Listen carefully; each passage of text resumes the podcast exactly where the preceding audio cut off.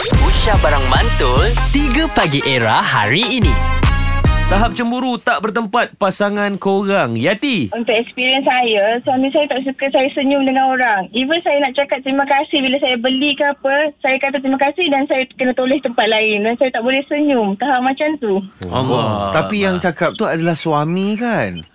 Suami, ah kenal dia zaman kolej sampai sekarang dah 15 tahun perkahwinan. Mm-hmm. Sebelum um, married tu okey je. Dia punya cemburu tu tak berapa kuat.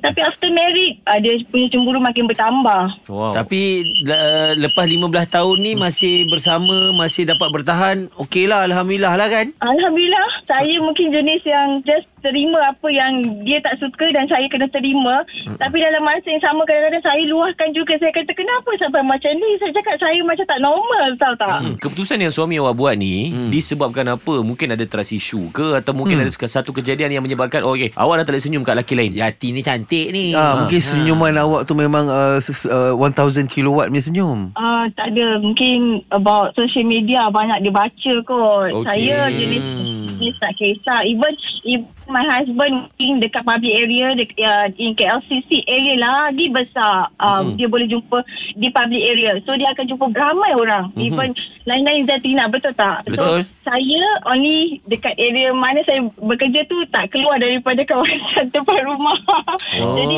even kalau saya nak buat bayaran dekat kaunter sekalipun kalau dia tengok cashier tu lelaki Hmm. dia tak akan bagi saya bayar jadi saya punya duit tak keluar lah kan Bagus. Ah, nampak Eh, Bagus tak? pula. Lebih banyak kelebihan. Ah, cuba try cakap dengan suami kan. Uh, kalau setiap kali nasihat dia, senyum itu indah, senyum itu ibadah. Hmm, tak, okey. Satu lagi.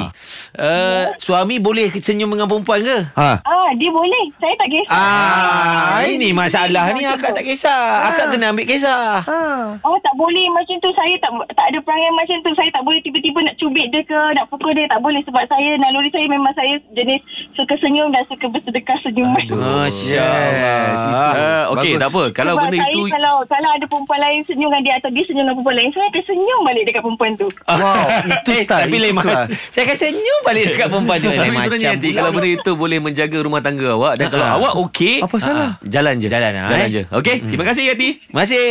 Nice, Thank Siti. you, bye. 3 Pagi Era bersama Nabil, Azad dan Radin. Setiap hari Isnin hingga Jumaat dari jam 6 hingga 10 pagi. Era, music hit terkini.